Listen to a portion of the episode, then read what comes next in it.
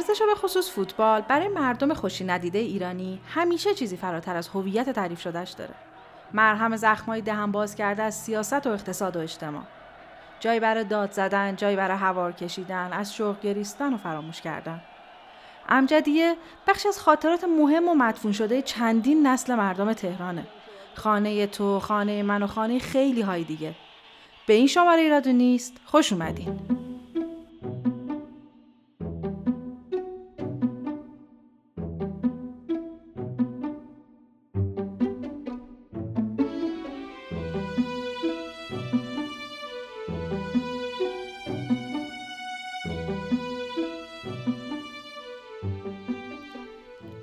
رضاشاه و به دستور او از طرف وزیر معارف وقت علی اصغر حکمت اقدام به تأسیس های ورزشی مخصوصا های پهلوانی و فوتبال کردند. برای این کار در تهران چهار زمین وسیع در چهار نقطه شهر انتخاب شد. جنوب تهران از عراضی معروف به باغ فردوس و نزدیک بیمارستان شیر و خورشید بود.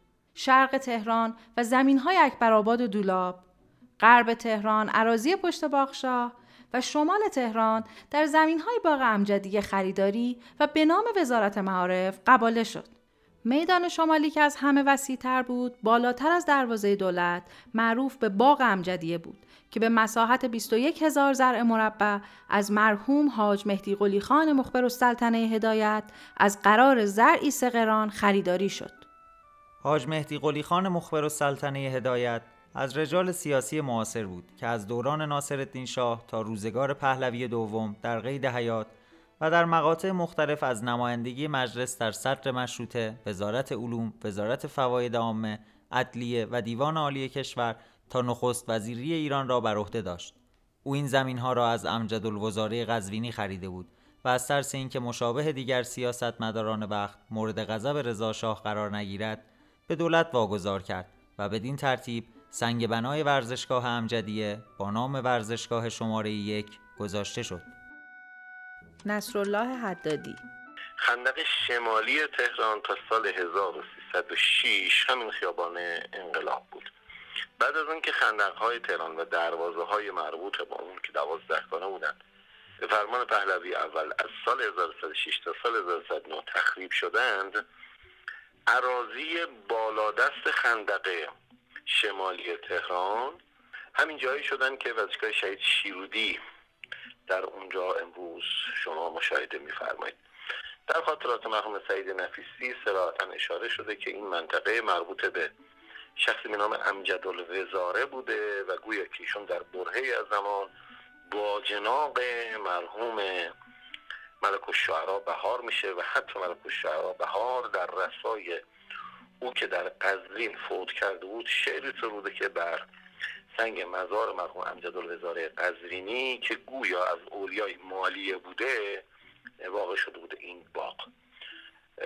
در دور پهلوی اول خب تصمیم می‌گیرن چند چیزی که در تهران وجود نداشته احداث کنه و امجدیه شکل می‌گیره و نام اولیه امجدیه ورزشگاه شماره یک بوده چه اینکه بعدها در گوشه گوشه تهران وقتی ورزشگاه متعددی رو درست می‌کنن. ورزشگاه ها با شماره هست که یک دونش محل اکبرآباد سابق تهران که منشأ از خیابان قزوین میشه معروف بود به ورزشگاه شماره چهار.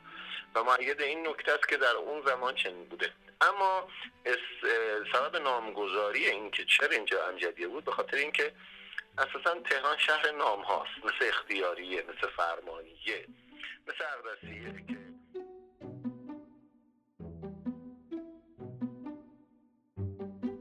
با این تفاسیر در سال 1314 در میدان ورزش امجدیه طرح بنای یک ورزشگاه عمومی ریخته شد.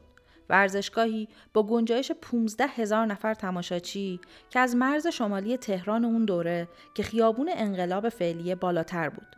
مکانی که امروز در خیابون مفتح جنوبی پایینتر از میدان هفته تیره و بالاتر از خیابان طالقانی و پشت به خیابون معروف بهار قرار داره. در پاییز اون سال زمانی که دیواره امجدیه بالا رفته و نقشه اون پیدا شده بود رضاشاه شبی در جلسه هیئت وزرا از وزیر معارف وقت علی اصغر حکمت سوال کرد این قلعه مدور که در بیرون دروازه دولت می‌سازید برای چیست وی در پاسخ عرض کرد این ورزشگاه است عمومی که به سبک استادیوم های فرنگستان ساخته می شود و در آنجا جوانان زورآزمایی و هنرنمایی می کنند. فردای اون شب رضا شاه بدون اطلاع قبلی شخصا به اونجا رفته و اون بنا رو دقیقا بازدید کرد و اونجا رو پسندید و به وزارت کشور امر کرد به شهرداری های ولایات دستور دهند که در همه شهرستان ها همچین ورزشگاهی بنا نهند.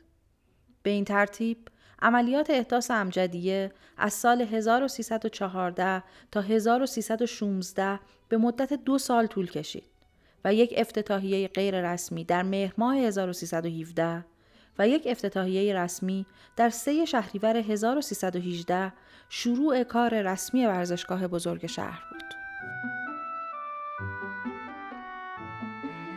به نظر می‌رسه معماری و ساخت ورزشگاه امجدیه در فازهای مختلف و توسط چند معمار مختلف طراحی و ساخته شده که در دوره رضاشاه عمده ساختمانها و بناهای مطرح رو بر عهده داشتند.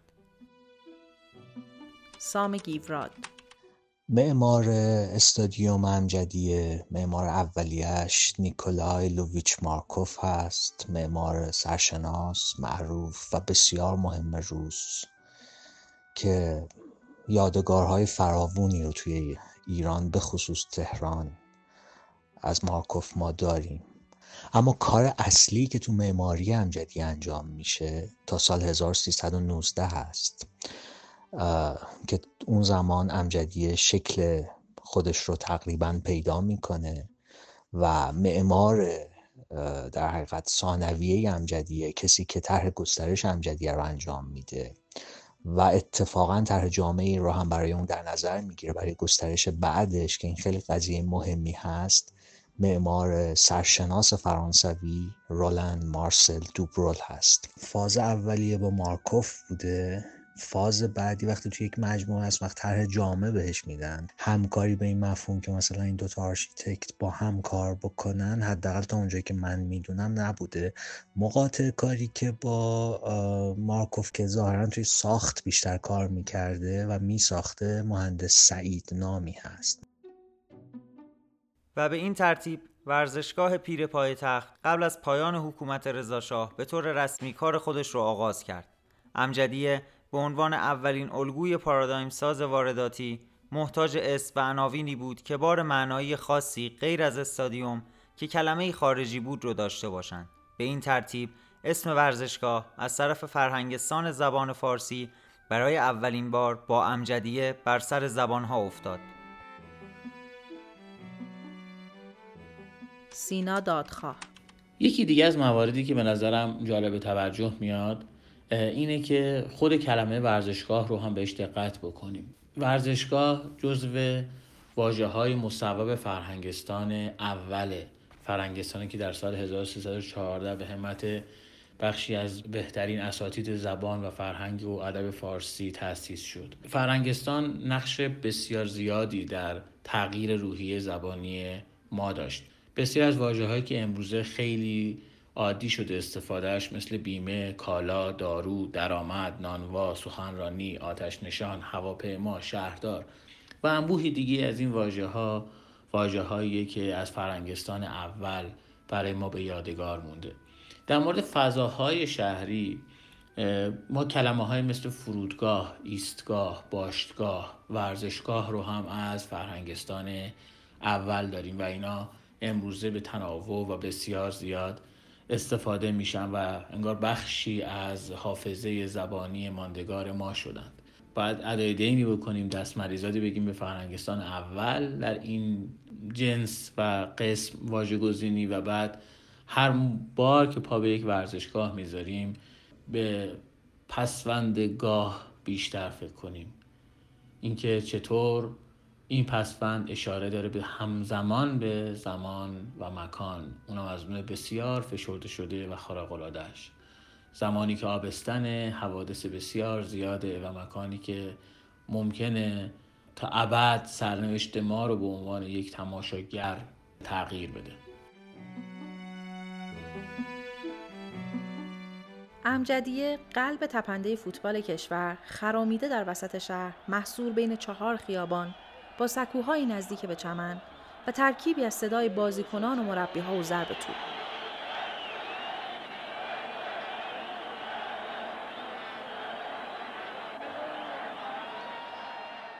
شور و هیجان نسلها با حضور بازیکنانی که در دل ورزشگاه شهر سر برآوردند. از فکری و صدقیانی و دهداری حبیبی تا حشمتخان مهاجرانی مناجاتی سفر ایران پاک و خردبین و کاشانی و کلانی اینها نسل به یاد موندنی فوتبالی بودند که موجب دلخوشی مردم در سرما و گرما شدند بعدها آرام آرام پروین و حجازی و قلیچخانی هم آمدند و خاطره ها را در پی هم ساختند خاطراتی که هنوز پس از نیم قرن مهمترین بخش تاریخ فوتبال ایران هستند. روایت هایی که پی در پی در ذهنها خواهند اومد که داستان فوتبال داستان زندگی است. داستان امجدیه گره خورده به مهمترین اتفاقات فوتبالی ماست. از میزبانی دربی های شاهین و تاج تا شهرآورد قرمز و آبی پایتخت. راهیابی به المپیک 1964 توکیو تا میزبانی و قهرمانی در جام ملت‌های آسیا در بازی تاریخی ایران و اسرائیل. ایران و اسرائیل در دیدار نهایی.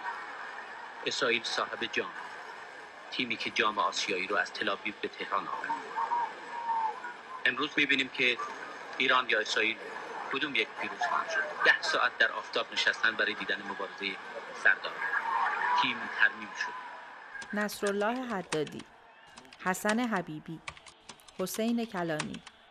در سیام اردیبهشت ماه سال 1347 یادم است که تیم ملی کشورمون در همین ورزشگاه در شرایطی ما با یکیچ عقب بودیم با گل شپیگل با دو گل هماین بهزادی و پرویز قلیشخانی ما تونستیم جام رو در ایران نگه داریم و برای اولین بار قهرمان جام ملت‌های آسیا شدیم و خودش آغاز بزرگی و آقایی فوتبال ایران در آسیا در همون زمان شروع شد. اون موقع شور هیجان این بازی خیلی زیاد بود.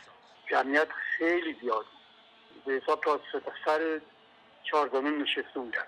توی پیست خیلی ارزش داشتش.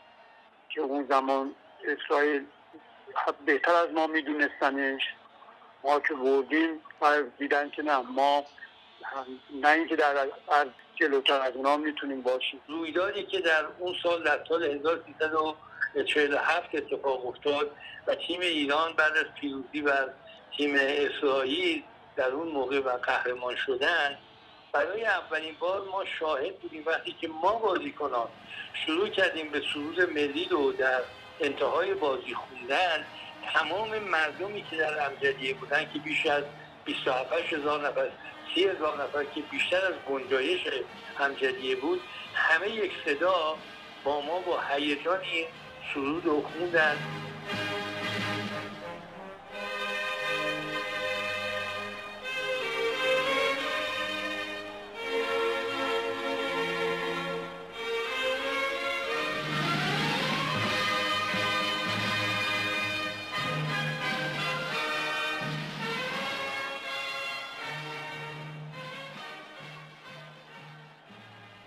یا خاطره فینال جام باشگاه های آسیا با تاج و تعدادی از بازیکنهای اون روزهای پرسپولیس دورانی که خارج از کری های دو تیم برای نام ایران می جنگیدن. نصرالله حدادی محمود خردبین. بازی که البته من از طریق تلویزیون در اون زمان دیدم بازی تیم تاج سابق بود. باز با تیم کشور اسرائیل به نام هاپوئل که در اون بازی یکی یک بود. ما آقای مسعود معینی آقای جواد قراب آقای وفاقا و چند تن بازیکن دیگه از تیم های دیگه به قرضی به تیم تاج اومده بودن چون تعدادی از های نامدار باشگاه تاج مثل قلیچخانی مثل افتخاری مثل مصطفوی اینها لواسانی مهدی لواسانی از باشگاه تاج قرض کرده بودن به دلیل مسائلی که در اون زمان وجود داشت و تیم تاج مجبور شد که از باشگاه دیگه بازیکن قرضی بگیره که از جمله محمود خوردین و فریدین و هم از پرسپولیس گرفته بودن. آخه چی بگم؟ ما از جای دیگه نداشتیم. برای مسابقات بزرگ. من و آقای فیضون موینی رو از تیم پرسپولیس کمکی گرفتم. خود رایکوف خواست و باشگاهشون خواسته بود که که من من و آقای فیضون موینی رو دعوت کنه برای کمک به تیم استارچ در حال موقع تاج نبود تیم ایران بود. فرق نمی‌کرد دیگه برای همه. و ما شرکت کردیم رفتیم و کمک کردیم و خدا شد تیم تاج هم قهرمان شد. و حال هوایی داشتم جدی اون شب. خیابونای دور اطراف که یه شلوغ دسته و همجدی اون شب یه چیزی دیگه بود.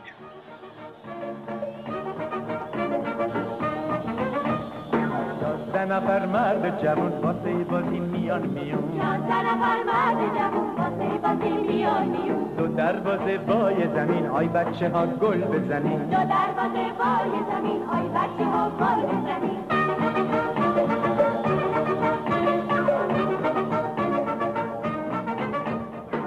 پشت بدین به پشت هم همدیگر رو داشته باشین. برای محمود خردبین که جوهری تراوت جوونی به شمار می‌رفت. گل زدن به تاج در امجدیه. یکی از جذابترین خاطراتش به شمار میره. کسی که با بد اقبالی در اوج زندگی حرفه‌ای در همون امجدیه پایش شکست. نصرالله حدادی محمود خردبین بازی های زیادی رو من در ورزشگاه امجدیه شاهدم حتی آقای محمود خردبین یادم است که در یک بازی در بازی با تاج ضربه رو زد که تو باز دروازه نشد به تیر دروازه خورد و پشت خط فرود اومد و جنجال زیادی سر اون به پاش شد. مهمترین گویی که تو زندگی زدم تو همجدی زدم. به تاج زیر تاق دروازه زدم و تاقر کنار گل گرفت و ما یک یک شدیم بازی رو. و به نظر من شاید یکی از زیباترین گلای خودم بود که زدم تو دوران فوتبالیم. همجدی برای من همیشه خاطره است. فوتبالم از اونجا شد دیگه. واقعا برای من یکی از مهمترین جاهای دنیاست امجدیه تنها یادآور یک ورزشگاه نیست بلکه بخشی از هویت و خاطره شهری و ملی کشور ماست این مجموعه اگرچه به عنوان یک مجموعه ورزشی ساخته شد اما به زودی شن و جایگاهی بالاتر از یک ورزشگاه پیدا کرد تا اونجا که بسیاری از رویدادهایی که در حضور شخص اول مملکت رقم می‌خورد همچون مسابقات کشتی پهلوانی ملی کشور که به اعطای بازوبند پهلوانی ملی از سوی شاه می انجامید در مجموعه امجدیه انجام می گرفت. به عبارتی در عصر پهلوی دوم امجدیه کارکردی رو در شهر تهران به دست آورد که در عصر قاجار میدون ارگ واجد اون بود. امجدیه به سرعت به محلی برای نمایش حضور و اقتدار حکومت وقت تبدیل شد. از جشنهای مربوط به چهارم آبان تولد تاجگذاری شاه تا جشن نهم آبان تولد ولیعهد بازدید ملکه الیزابت دوم و برگزاری مراسم باستانی تا مراسم سازمان پیشاهنگی همگی در امجدیه برپا می شد. در واقع مکانی که حاکم با مردم روبرو می شد. دانش آموزان دبیرستان رضاشاه کبیر لباس قرمز در برداشته با حلقه های رنگینی که در دست دارند مدت 20 دقیقه به حرکات ورزشی می پردازند. مسعود بهنود نصرالله حدادی موقعی که مثل چهارم آبان که معمولا هم هوا خوب بود هوای پاییزی مطبوع تهران روز تولد پادشاه آخر. در اون زمان یک مراسمی اونجا برپا می شد که مراسم شادی بود و رقص و بچه های مدارس به خصوصی می اومدن اونجا حرکات موضوع می‌کردن. خیلی شبیه بود به نمایش هایی که هنوز در کشورهای کمونیست مرسومه. ورزشگاه امجدیه محل برگزاری جشن تولد پهلوی دوم بود که در چهارم آبان برگزار می‌شد و امثال شعبان جعفری و افرادی که در باشگاه او به اصطلاح پهلوان بودن در ورزشگاه امجدیه به گونه خودنمایی می‌کرد و این جشن در اونجا برگزار می‌شد و یه گونه ای به رخ کشیدن حالا موقعیت و اقتدار نظام پهلوی در دوران پهلوی دوم بود. ورزش سنتی باستانی هم بود که شعبان جعفری در وسط اونها میمد انجام می‌داد و از معدود کسانی بود که اجازه داشت که بعد از اینکه این کارا رو انجام می‌داد می‌رفت بالا تو جایگاه و به دلیل آشنایی که با پادشاه داشت می‌رفت اونجا و دستی می‌داد و تعظیم می‌کرد و به حال یک حرکات اینطوری هم اتفاق میافتاد. با این وجود شعبان جعفری در کتاب خاطراتش که با کوشش هومو سرشار شکل گرفته در پاسخ به اتفاقات اون دوره امجدیه میگه؟ چهار آبان که می‌شد من برای تولد اعلی حضرت برنامه درست می‌کردم. سه ماه آزگار سه ماه و نیم آزگار زحمت میکشیدم. رسم کشیده می‌شد تا دونه دونه این بچه های جنوب شهر رو میبردم تو امجدیه و تو اون زمین چمن تمرین می‌دادم. اون وقت اینا یکشون مال مثلا دروازه قار بود یکی مال خیابان ری بود یکیشون مال دم نمی‌دونم شمرون بود. مال زورخونه ها بودن. مال چه می‌دونم چیت سازی سیلو شرکت واحد دخانیات کشتارگاه فلان و اینا بودن. همه این 400 500 نفر تا 1200 نفر آدم رو جمع می‌کردم. همه می اومدن اونجا. سن نارم از من نمی‌خواستن به عشق شاه. همشون هم شاه رو دوست داشتن. می اومدن اونجا ورزش می‌کردن و تمرین می‌کردن که مثلا روز 4 آبان داریم میریم جلوی شاه. تا حتی یه روز بعد از 4 آبان که برنامه خیلی هم خوب و قشنگ شد به تیمسار حجت گفتم تیمسار من اینا رو روز 4 آبان نهار میدم به خرج شما. برگشت گفت بابا بودجه نداریم. گفتم یه نهار دادن به 500 600 نفر یا هزار نفر آدم چه بودجه ای می‌خواد؟ ولی این ورزشکارا فکر می‌کردن من میام میرم اون بالا یه عکس مولا و یه قرآن به اعلی حضرت میدم. تو جایگاه همونجا مثلا یه چک 200 هزار تومانی یواشکی به من میدن. در صورتی که من ده شایم نمی‌گرفتم.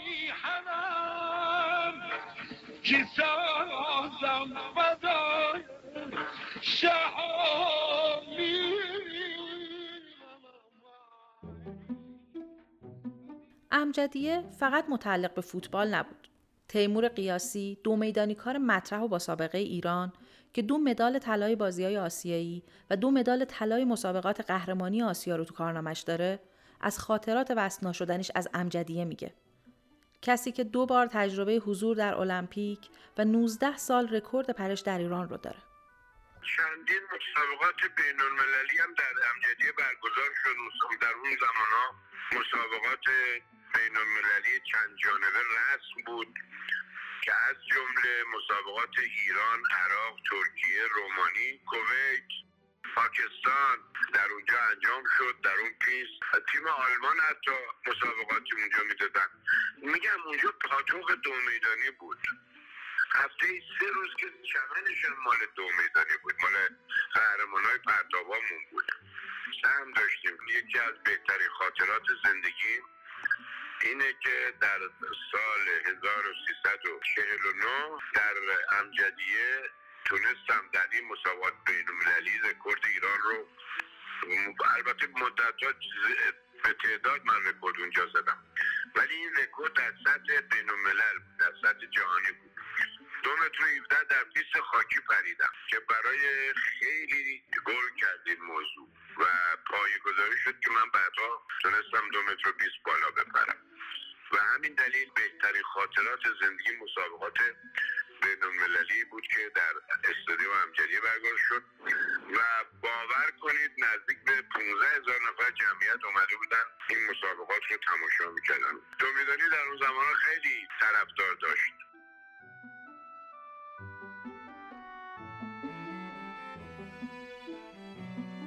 و داستان جذاب آشنایی تیمور قیاسی با همسرشون در امجدیه.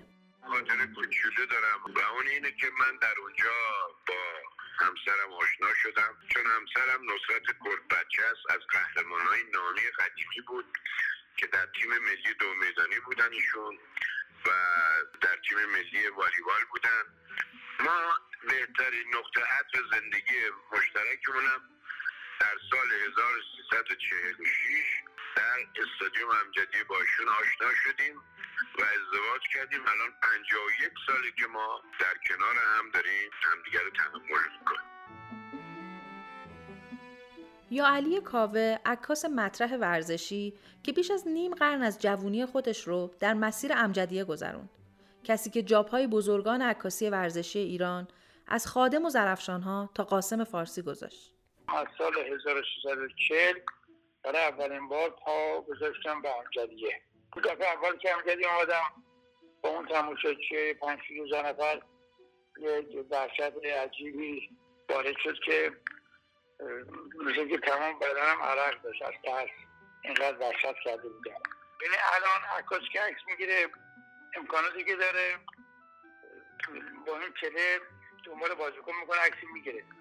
ولی جالب خدمتتون بگم من دنبال فوتبالیست میدویدم عکس می‌گیرم.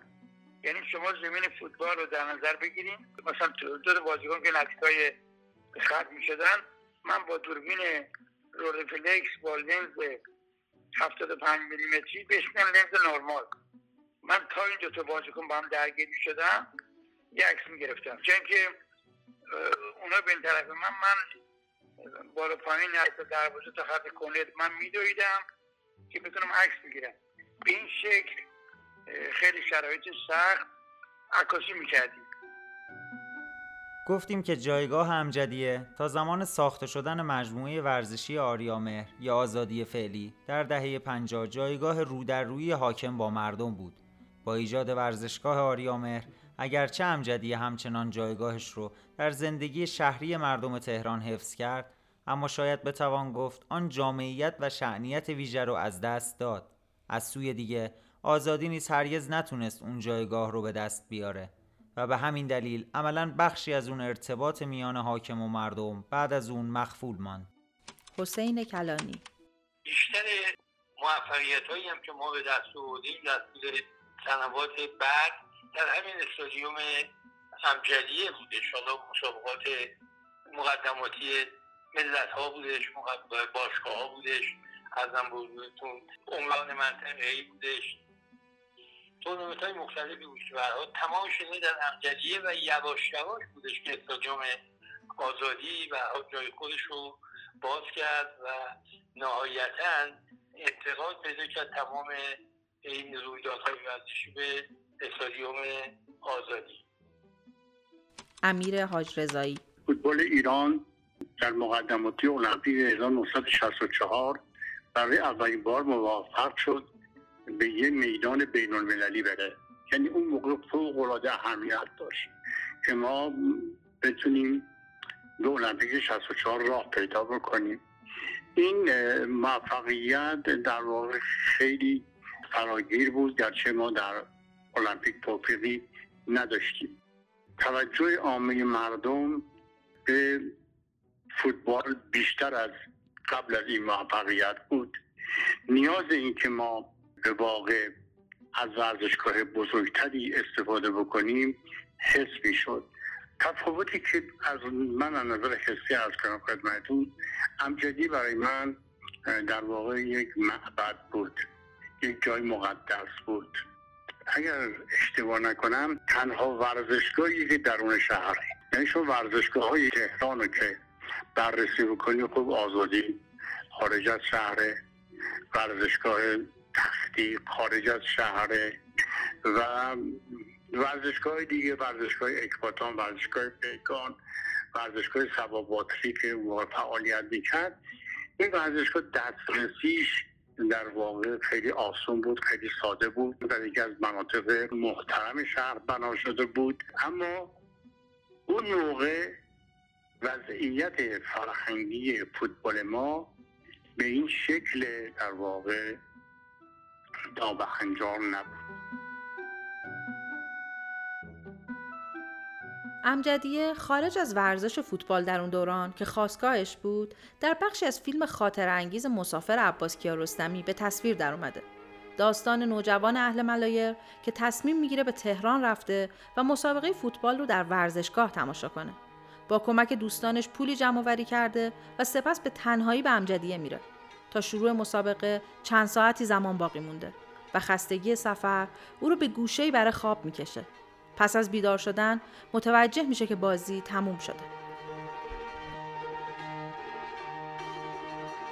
سینا دادخواه چهره امجدی برای من با قهرمان خورستال فیلم مسافر عباس کیارستمی گره خورده نمی‌دونم چند بار این فیلم رو من دیدم بارها و بارها و هر بار همراه شدم با این جوانک تخص پرشر و شور و در این حال معصوم که از شهرستان با یک دوز و کلکی پولی جور می‌کنه که بیاد برسه به بازی تیم محبوبش. اما وقتی می‌رسه که استادیوم خالیه فکر می‌کنه فیلم همینجا به پایان می‌رسه اما نه فیلم ادامه پیدا می‌کنه و کشف مسافر در یک فضای شهری در یک فضای فشرده شهری شکل می‌گیره. دائما به گوشه کنار این استادیوم سرک می‌کشه.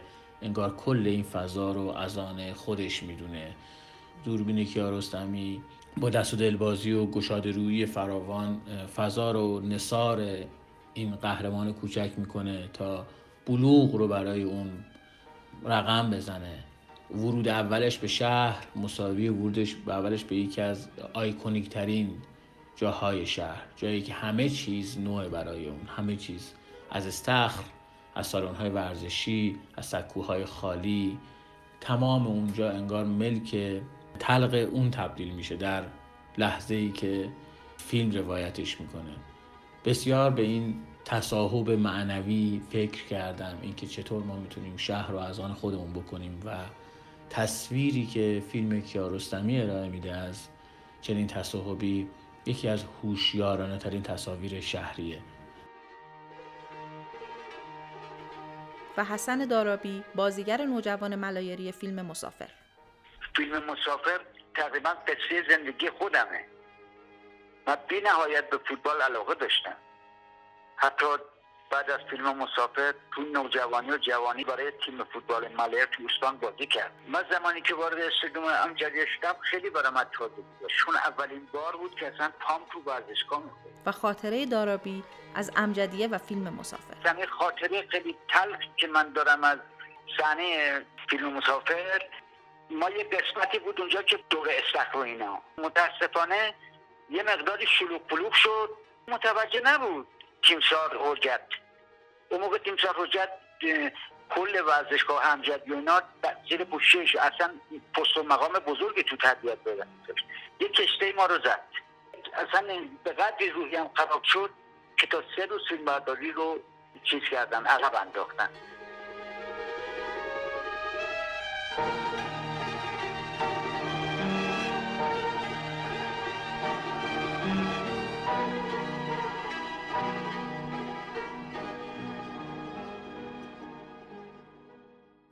در آستانه انقلاب اسلامی اما امجدیه دوباره شاهد رویدادها و تظاهرات مختلفی بود که در رویارویی طرفداران رژیم سابق با انقلابیون رقم می‌خورد و حتی پس از پیروزی انقلاب نیز مکانی برای رویارویی گروه های انقلابی و ضد انقلاب بود. احزاب و گروه ها مکررا میتینگ های خود را در امجدیه برگزار می‌کردند. از طرفداران شاپور بختیار تا میتینگ های سازمان مجاهدین خلق در خرداد 59 با سخنرانی های پرشور مسعود رجبی و به خدا قسم اگر کسی فکر کنه از طرف دیگه بحث آزاد کردن گروگان های آمریکایی از طریق ورزشگاه امجدیه که نزدیک سفارت آمریکا در خیابون طالقانی بود که با آتش گرفتن هواپیمای آمریکایی ها در شهر تبس منجر به عملیات شکست خورده تبس در 5 اردیبهشت 59 شد. با این وجود حلقه مفقوده شهر و امجدیه همیشه فوتبال بود. آرام آرام پس از انقلاب و شروع جنگ دوران تغییر ساختارهای سیاسی و اجتماعی فرا رسیده بود و ورزشگاه شهر در سال 1360 به نام خلبان جنگی شهید شده علی اکبر شیرودی تغییر نام داد. دلایل تغییر این نام با وجود خاطر ساز بودن این اسم از اتفاقات عجیب و غریب دوران پس از انقلابه که حتما آیندگان در مورد اون قضاوت بهتری خواهند داشت. فوتبال جام باشگاه های تهران این بار در مکان مقدسی که مزین به نام شهید شیرودی شده بود آغاز به کار می کرد. و استادیوم امجدیه حالا با نام شیرودی پذیرای هزاران عاشق خسته و زخم خورده جنگ و سینه چاک فوتبال بود. رامتین جباری پژمان راهبر خاطره من از امجدیه برمیگرده به دهه شست و تا سالهای هفتاد هفتاد و یک. یعنی دقیقا مقطعی که باشگاه های تهران خیلی جدی و با هیجان دنبال می‌شد و اکثر بازی های استقلال استادیوم امجدیه بود و معمولا هم ظهرهای جمعه ساعت دو تا اونجایی که یادم باشه بازی برگزار می‌شد. قرار همیشگی پدر من با تیم استادیوم امجدیه بود و من که خب همراه بابام بودم. از وقتی که خودشون برام تعریف می‌کنن دو ساله بودم که لای پتو منو میپیچیده میبرده استادیوم تا وقتی که دست تو دستش. میدویدیم مسیر جای پارک ماشین رو تا استادیوم برای گرفتن بلیت و ورود به ورزشگاه. سال 66 و 67 برای اولین ما رفتم امجدیه 12 یا 13 سالگی. با برادرم آرش که دو سال ازم بزرگتر بود. خب پایه ورزشگاه رفتن هم بودیم. بازی استقلال بانک صنعت و معدن که با نتیجه یک یکم تموم شد. در واقع وقتی هم که وارد شدیم رفتیم سمت راست جایگاه اصلی نشستیم و بازی رو از نقطه کرنر راست دروازه جنوبی تماشا کردیم. ورزشگاه امجدیه یا شهید شیرودی اون روزها در سال 1363 و برگزار نشدن بازی پرسپولیس و پاس به دلیل ازدهام جمعیت به شورشی تبدیل شد که فضای شهر و منطقه مرکزی تهران رو به آشوب کشید. تذکر مسئولان ورزشگاه هم نتونست آرامش رو به تماشاگران برگردونه و باعث خشم بیشتر اونها شد و در نتیجه باعث حمله به تأسیسات ورزشگاه و آتش زدن گوشه کنار امجدیه شد.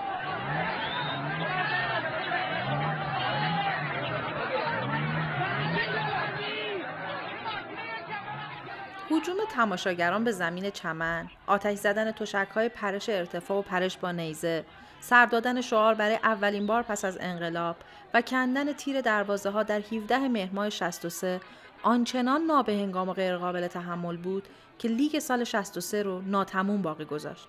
فوتبال تعطیل شد و از اون پس دیگه هیچ یک از بازی های پرسپولیس در ورزشگاه امجدیه یا شیرودی برگزار نشد.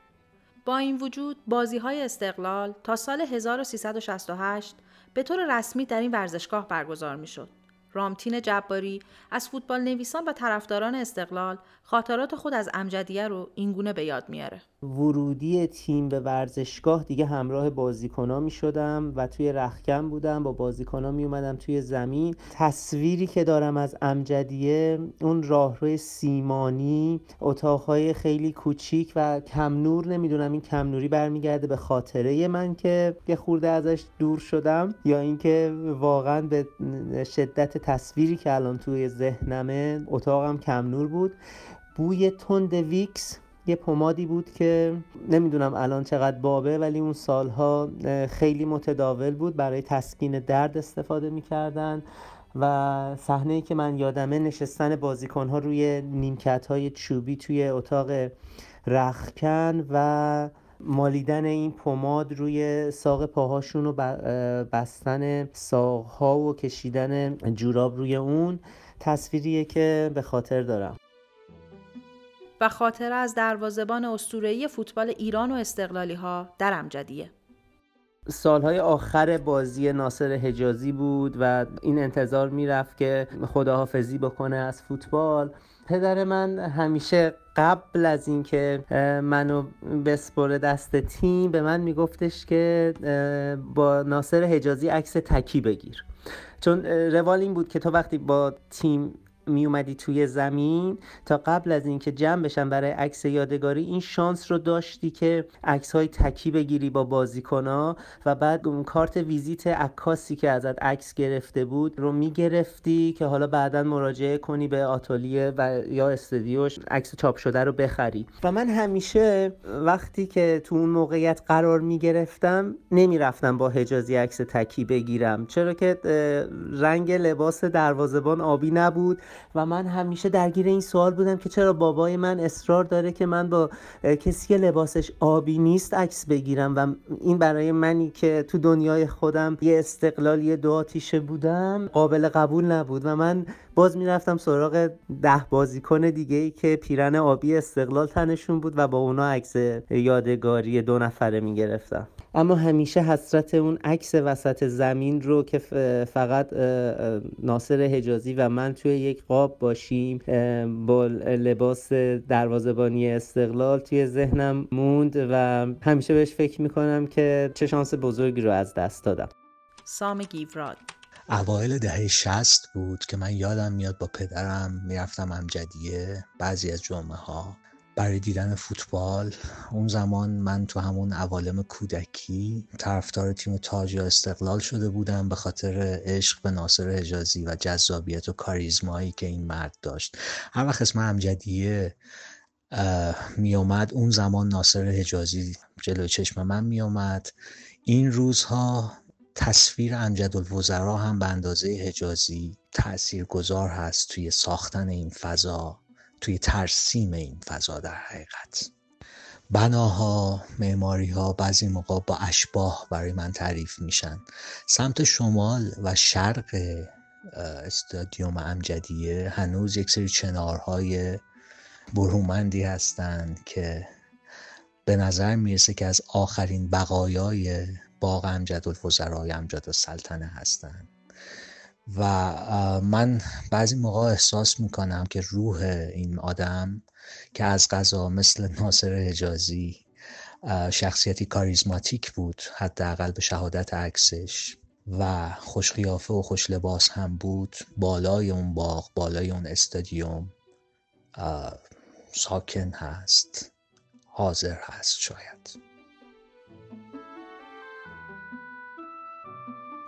پنج سال پس از آن شورش تماشاگران در 27 بهمن 1368 پس از بازی استقلال و پاس خیابان مفتح و مرکز تهران با جمعیت سی هزار نفری آبی ها محل اعتراض و شعارهای ساختار شکنانه ای بود که برای همیشه پای بازی های مهم فوتبال را از امجدیه برید.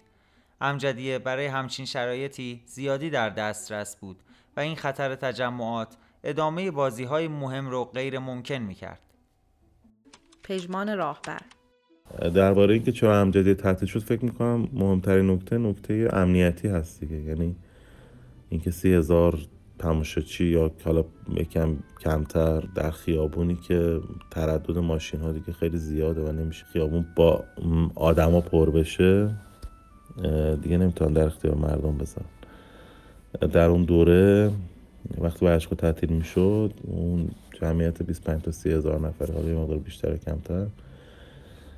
از در ورزشگاه خارج می‌شد به سمت شمال جنوب ورزشگاه می‌رفت و بیشتر به سمت خیابان انقلاب می‌رفتم. در اون دوره یک بار نارامی و اینا هم داشتیم. در سال 1968 در هفته آخر مسابقات باشگاه تهران که بازی استقا پاس و پرسپولیس جاندارمری قرار برگزار بشه و یک آشوبی اتفاق افتاد.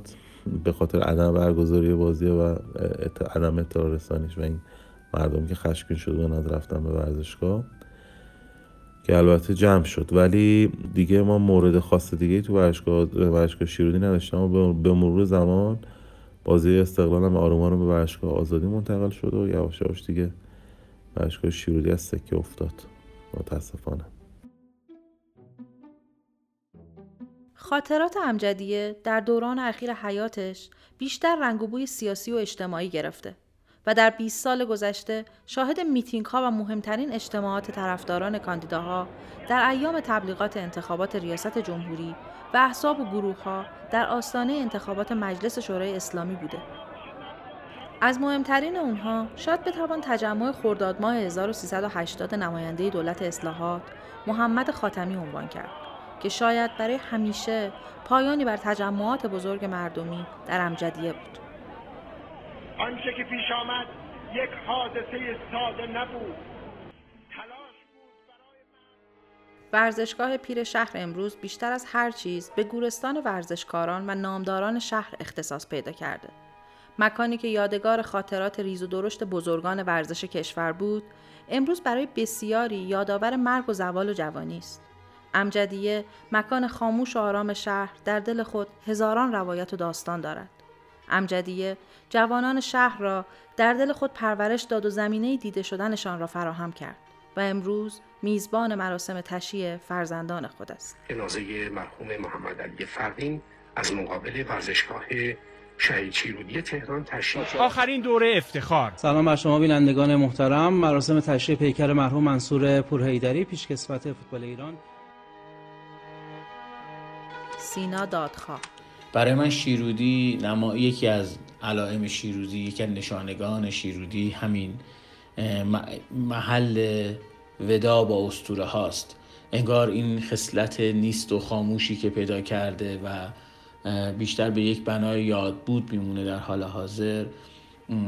یک تناسبی بین این فرم و محتوا وجود داره. اینکه تهرانی ها برای خدافزی با قهرمانانشون با چهره هاشون با استوره هاشون به این مکان استوره میان. برای همینه که گهگاه شیرودی تو ذهن من یک خصلت فرازمانی یا فرامکانی فراتر از اینجا و اکنون پیدا می‌کنه و تبدیل میشه به یک نشانه بزرگ اینکه جای خدافزیه بسیار به این خصلت امجدی شیرودی فکر کردم و تو ذهنم خیال ها بافتم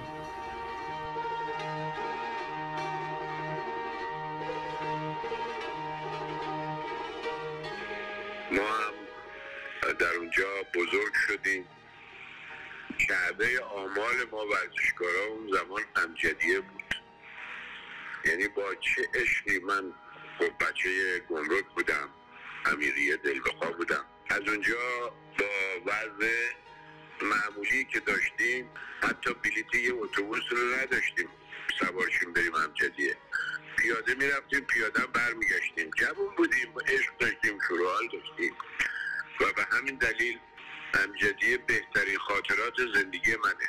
عشق منه. هنوزم که از, از اونجا رد میشم خاطراتم زنده میشه شوق دارم. و واقعا لذت می‌برم. متاسفانه و باز هم متاسفانه هر دفعه که الان ما به امجدیه میریم به خاطر تشییع جنازه یکی از بزرگان ورزش هستش که به هر حال افتخاراتشون تمام در اون استادیوم بوده و برای آخرین بار به قول معروف گردشی در اون استادیوم می‌کنن و در اون میدن دیگه به ابدیت میپیوندن. و ما هم خب فعلا شاهد این چیزها هستیم. ولی خب خیلی دلمون می‌خواد به جایی که بریم در امجدیه و با غم و اندوه از امجدیه خارج بشیم امجدیه جایگاهی باشه که باز دوباره ما خاطرات افتخارآمیز گذشتهمون جبران من الان که از زمین ورزشگاه امجدی رد میشم حسرت خار این ورزشگاه هستم. بدن اینکه ورزشگاه مسابقه توش انجام نمیشه و خیلی چیزاش دستکاری شده. خیلی کارهای دیگه هم بخواستن انجام بدن که حالا در حالت سکونه و متوقف شده. این ورزشگاهی که من از تمام ورزشگاه های ایران بیشتر دوستش دارم. چون خاطرات هم اونجاست. برای من یه حالت نوستالژی داره. و همین که اونجا خوب بود و خدمتتون ارز کنم وقتی برسه ملی میمدن بیرون مردم اینا رو سر دوش می‌گرفتن. حمام رکسی بود که به فوتبالیستا خیلی لطف داشت رو روی در جنوبی ورزشگاه امجدیه فروشگاه هایی بودش که اونجا خاطر انگیز بود. همه چیز بوی مهربانی می‌داد. و این برای من هنوز امجدیه خاطر انگیز. یکی میمیره ما رو امجدیه دعوت می‌کنن برای تشریح جنازه. حال می‌خوان قدردانی کنن از بازیکن ها یا می‌خوان بگن که بچه تو امجدیه بازی کردن. ولی دیگه میرم امجدیه اون حس قدیمو ندارم. فقط یارم در خاطرات یادم میاد. به نظر من خوب نیست. برای که امجدیه اینا تو امجدیه بازی کردم. تو امجدیه معروف شدم. تو امجدیه به شهرت رسیدم. به قول خود ما هر چی داریم از امجدیه داریم. ولی برای ما که اونجوری بوده الان میریم یه خود اذیت میشه خاطری در مورد امجدیه هست؟ دوست داشته باشید راجبش حرف بزنید. دوستش دارم همین.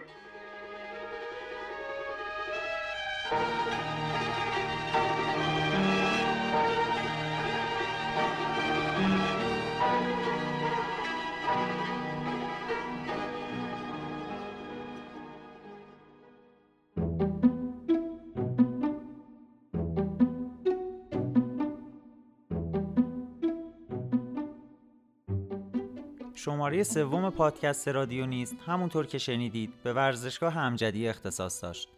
که در آذر ماه 1398 ضبط و در اول دی ماه منتشر شده.